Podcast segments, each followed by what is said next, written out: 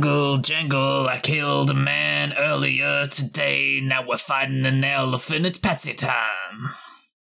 How did the people of Pine Barrow think about nature? Like, how did they look upon nature? Early, early Pine Barrow was just a bunch of pagan worshippers of the trees, which was all pine. Th- They were known in ancient records to have wars with the warring druids who wanted to make more diversity in amongst the ecosystem and really bring that back, but um that impeded on the sacred pine and there was there was much bloodshed. That did carry over into how the town became and sort of while it became less religious and uh Buskar became a big god of the town, the importance of Pine was maintained. Especially with the local squirrel hucking team, the the Pine people. We weren't that inventive.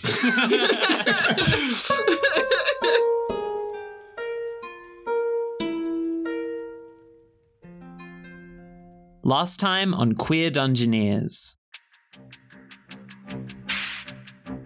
The party reached the border forest, but it wasn't long before they fell into a trap set by Loxod of the Stretching Plains. Upon seeing Cremora and the power she holds, Loxod made an offer. Free him from the bonds that hold him to the forest, in exchange for safe passage to the other side. The party considered the deal, but hungry for revenge, the bear spirit Ursa raged inside Nim and took control, changing her into a shining blue bear with a lust for blood. Nime the druid.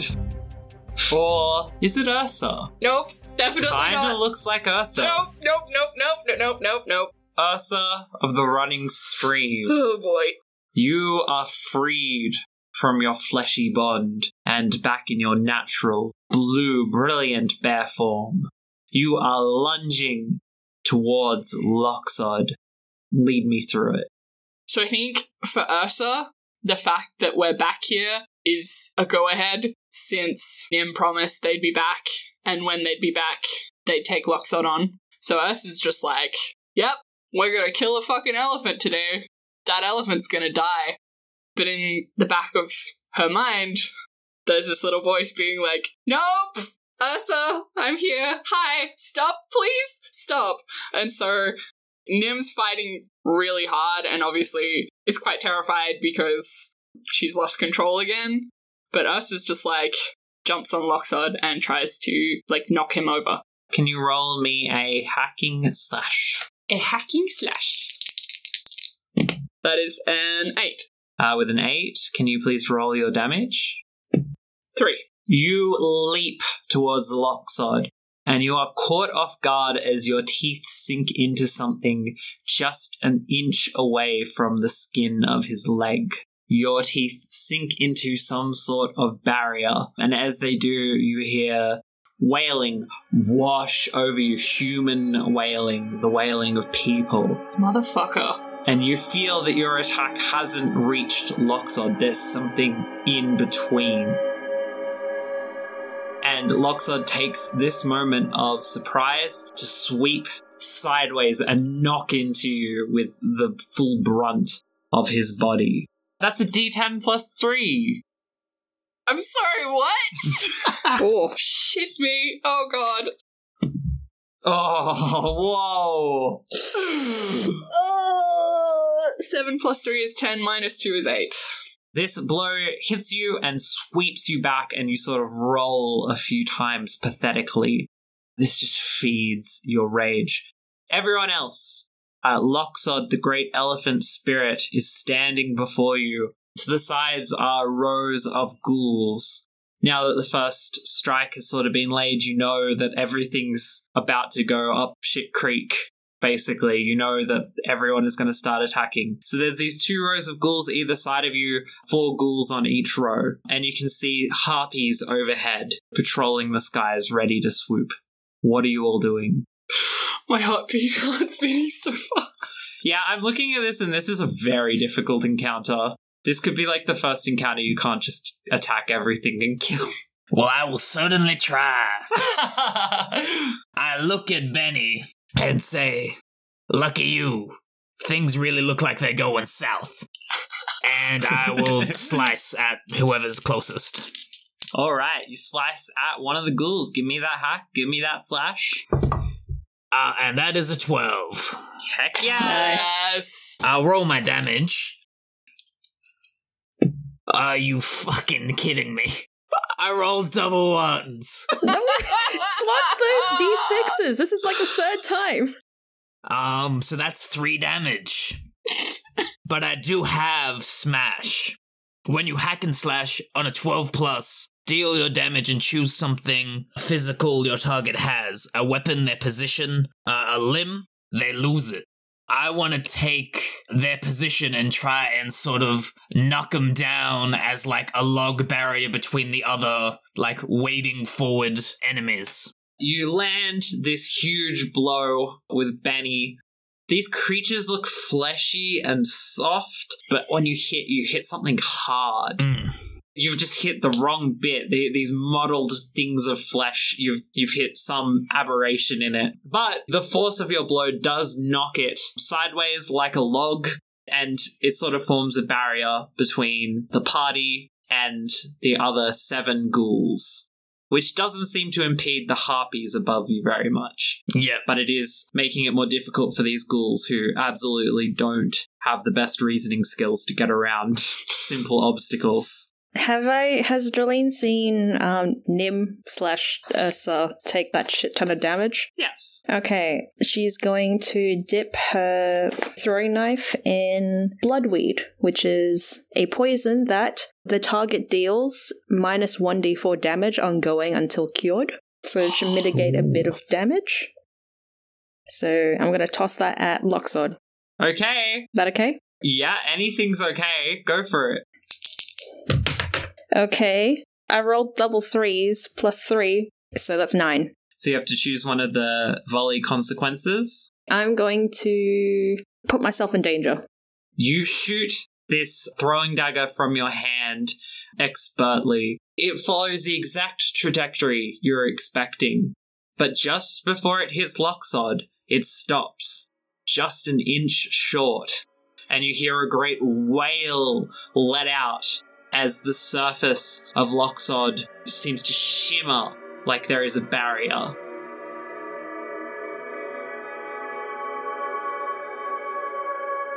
Ah, I forgot about that. So still roll your damage. Five plus two, so seven. Well, the good news is that one did damage. Oh my god. Oh, so it's high armor.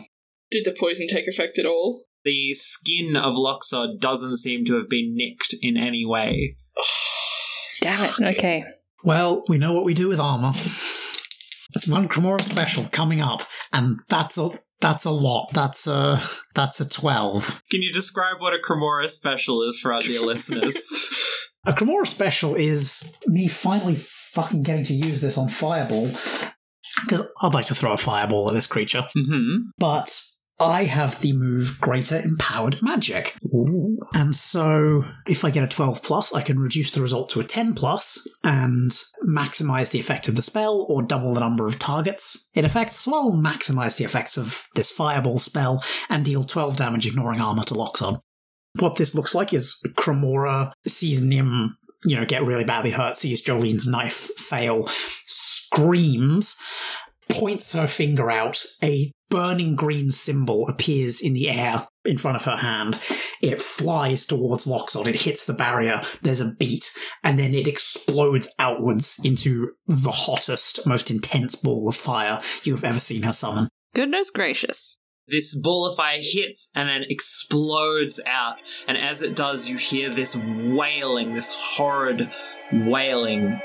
And the flames seem to intensify, but they, they sort of bounce away. You think that the volume has been increased so much because it's actually just shimmering off its target, and instead, bits of fire hit the ghouls. So I think six of the ghouls get hit by this fireball. But when the smoke clears, Loxod is shimmering in this barrier. which seems hot and red. Fuck. Six of the ghouls get hit by 12 damage, ignoring armor. And none of them go down? A ghoul is both known for its uncanny endurance and is in fact kept alive by something other than simple biology. So a ghoul does not have 12 health. You can't see the thousand yard stare I'm giving you right now. oh, fuck me. Seeing that the poison doesn't work, what she's going to do is um, switch poisons and use the magic killer poison and see if that affects the barrier. So you dip a knife into the magic killer poison. What what color is the magic killer poison, do you think? Rainbow, like an oil slick. Oh yeah, I like that. Yes. Throw that feckin' dagger. So that's an eight. I'll put myself in danger again. You launch this second dagger with this beautiful rainbow oil slick poison coating it, and it lands into this wailing, sheening armor. And as it hits this sort of muffled but twisted but louder scream, it's like the scream is distorted as it comes out. It's it's very much twisted. So what I will say is that the magic killer poison has essentially reduced the armor of the barrier by three. That must have been a pretty damn big barrier then. Yeah. Wow. But you do also deal your damage. Oh shit. Uh, alright. I rolled full damage. Whoa! So 14 damage. I think at this point, the armor surrounding Loxod is just permanently visible. It's no longer this invisible sheen covering Loxod and is instead there. And it seems patchy now, like it's coming in and out. And it is screaming. Jolene, you're so proud of this strike that you've just landed. You're standing there smugly, and you're pulled down to the ground by the hand of the ghoul that's currently lying like a log. And so you're knocked down, and you're sort of staring face to face with the ghoul. Oh boy, okay. Ursa is going to take the opportunity with the barrier looking a little bit worse for wear to go for his throat. That seems like an angry bear thing to do, right? Nine. How much was that damage? Mm, two. A two? Right, so three. Oh, yeah, okay. You jump up and go to bite at Loxod's neck, and your teeth just sink into this barrier, and you're just kind of hanging in the air, not penetrating it, not even seeming to harm it. You're dangling in the air from Loxod's neck when something sweeps in from the side and bashes you in the side. And it's a harpy, and so it sort of put its claws into you and knocked you away from, from where you were biting. Can you please take a d8 damage uh, with one piercing? Fuck me. Oh, how much is that? Uh, that's seven minus one. Is Six. six. you hit the ground hard after this. Uh, Cremorium Patsy, this brilliant blue bear that has replaced your friend Nime has just jumped up and then been struck down. Jolene is also on the ground, being grasped by a ghoul-ish figure. And while the ghouls were stopped for quite a while, they are starting to work out how to clamber over to your location. What are you both doing? I will look to Cremora and say, I'll take care of the cannon fodder if you take care of the big blue bear. So I am going to impale, will try to impale the ghoul that's uh, just descended on Jolene and huck him at the bowling pin formation of ghouls coming towards us. so I'm gonna just hack and slash that one.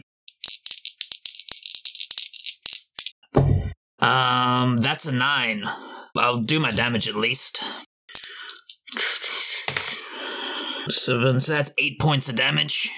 You impale this ghoul on the ground, and you go to do this sort of fancy motion where you kind of flick it up at the other ghouls, but it just takes too long. These ghouls are immense. They are unflinching in what they do. They are not smart, but they are brawny and very dedicated.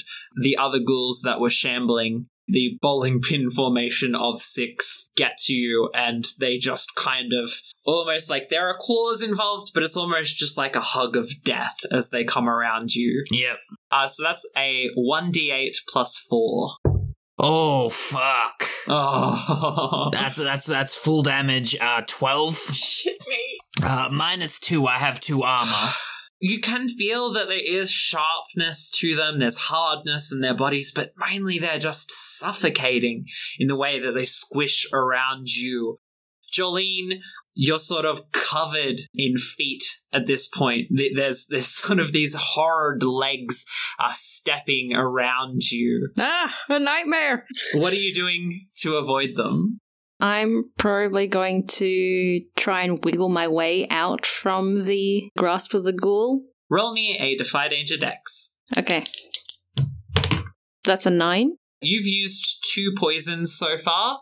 The third bottle of poison that you have gets crushed underfoot as you're getting out. So you do get out from under this crowd, but your last sort of dose of poison for today does get crushed.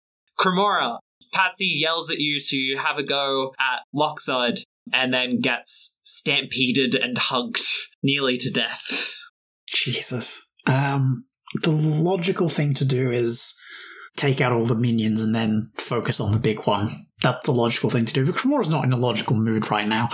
So looks up at Loxod and says, Okay then, bigger guns time. And her eyes ignite with the burning white light of the beast that she bound to her soul. And I'd like to try and use my capstone again. Yes! Yes! So, in this kind of land of of spirits being closer to the surface than normal, I think she has the, the glowing eyes, that her tattoos uh, glow with light. She's probably levitating a bit off the ground. But you also see the very faint, shadowy outline around her of an enormous clawed beast. And as she holds her hand out to Loxod, one of the claws swings up and comes slamming down. And okay, um, Oh, That doesn't sound good. no, it's okay. I saw low rolls, but it's an eight. So on eight, I choose two of the following consequences. The beast's rage and hatred are made manifest and cause significant collateral damage. Someone present ceases to view you as yourself and only views you as a vessel of the beast, and knowledge of your power reaches ears you'd rather it didn't. I am going to pick someone present ceases to view you as yourself and only sees you as a vessel of the beast, and. Oh, God, I want to pick significant collateral damage so badly. Yes! yes! Do it! Do it! Do it! Fine. The rage and hatred are made manifest and cause significant collateral damage.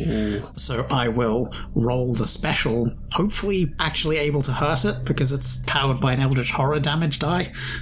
And I dealt five damage. and what dice did you roll? Uh, I rolled the, the d12 that you told me to roll. What? Oof. In this place where Loxod's power is great, where the spirits are so manifest, you cease to view yourself as human.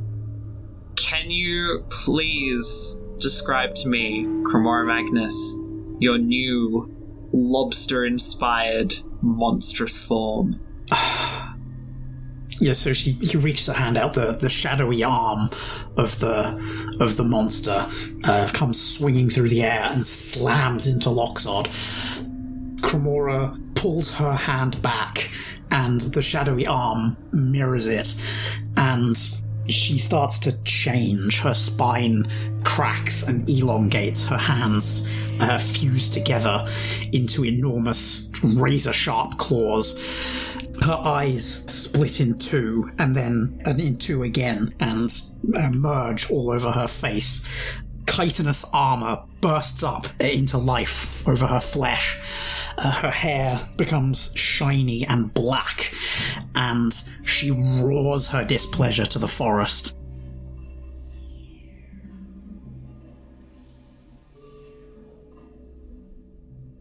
I do not vibe with that at all.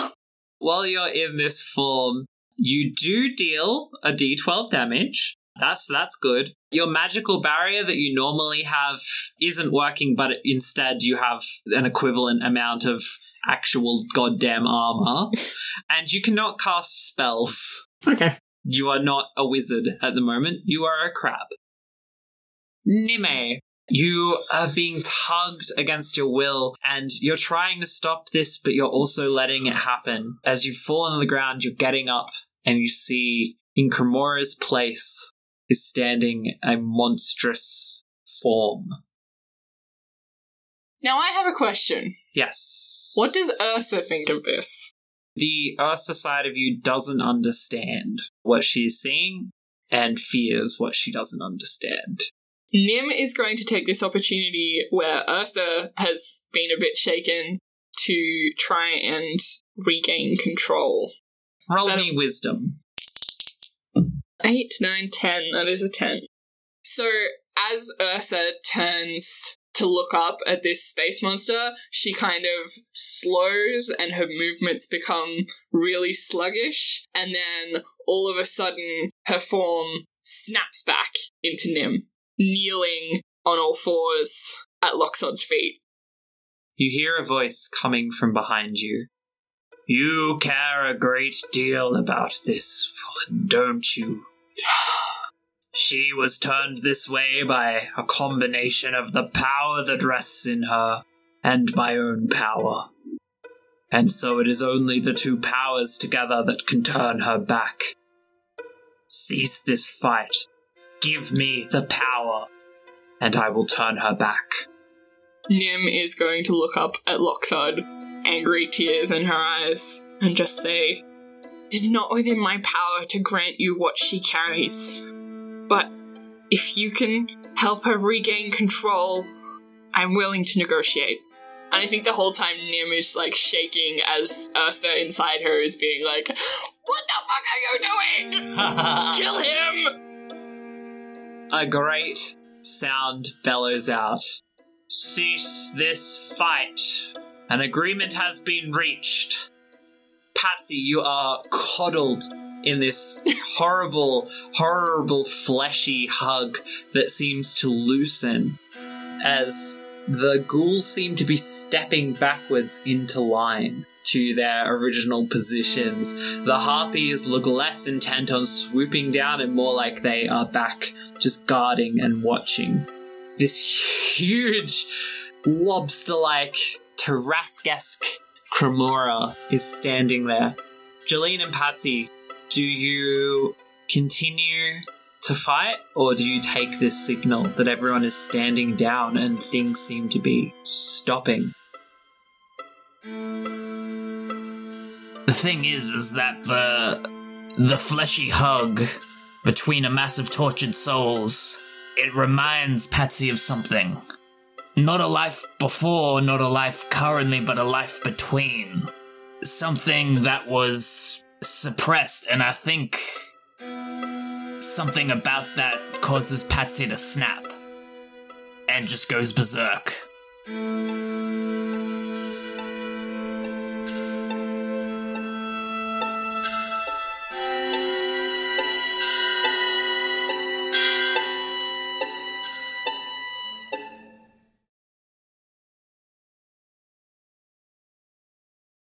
Thanks for listening. Shout out to Alenka, who wrote an amazing article about why Queer Dungeoneers should be made into a cartoon in the style of Avatar The Last Airbender. We agree 1000%. You can find a link to that in the description for this episode. Till next time, bye!